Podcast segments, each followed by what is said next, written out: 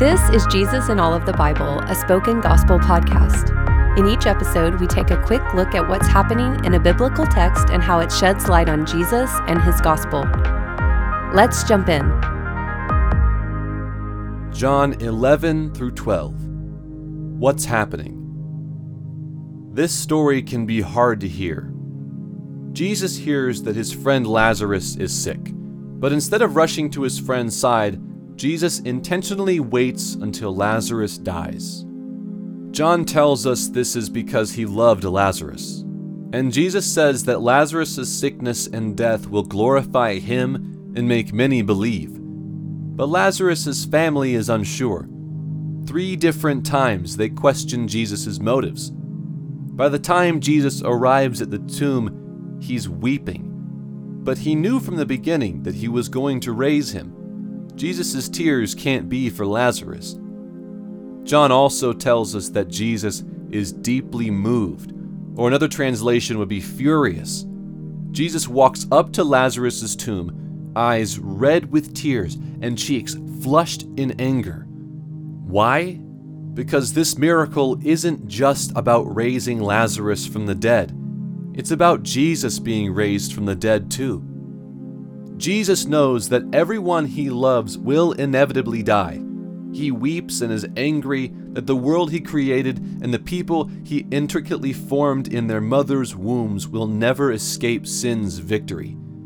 The world he created without suffering, evil, and sickness has claimed the lives of every person. So Jesus raises Lazarus from the dead. In response to Jesus' most important miracle, almost no one believes.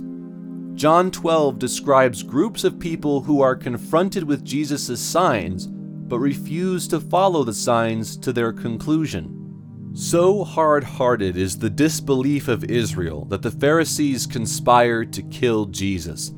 They reason that it's better that one person dies than a whole nation suffer under the wrath of Rome.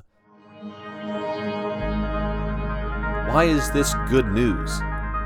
As the Pharisees plot against Jesus, they don't realize that the Holy Spirit is working through their schemes to pave the way for God's plan.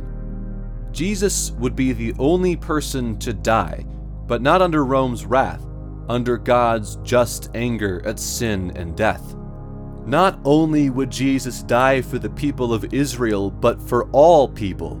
Jesus' coming death is not a victory for the religious elite hoping to keep the status quo. Instead, it's the enthronement of Jesus above all powers, even death. Mary understood this. Twice we're told that Mary breaks open her most expensive perfume and anoints Jesus' feet for burial. She believed, as Jesus hoped, that Lazarus' death and resurrection pointed towards Jesus' death and resurrection. She understood that Jesus came to destroy death by dying himself and rising from the grave. See for yourself. May the Holy Spirit open your eyes to see the God who both weeps over and is outraged at sin and death. And may you see Jesus who resurrects the dead by his death. Thank you for listening to Jesus in All of the Bible. This podcast is created by Spoken Gospel.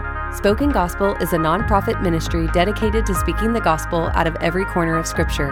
To learn more about our mission and to view all of our free resources, visit spokengospel.com.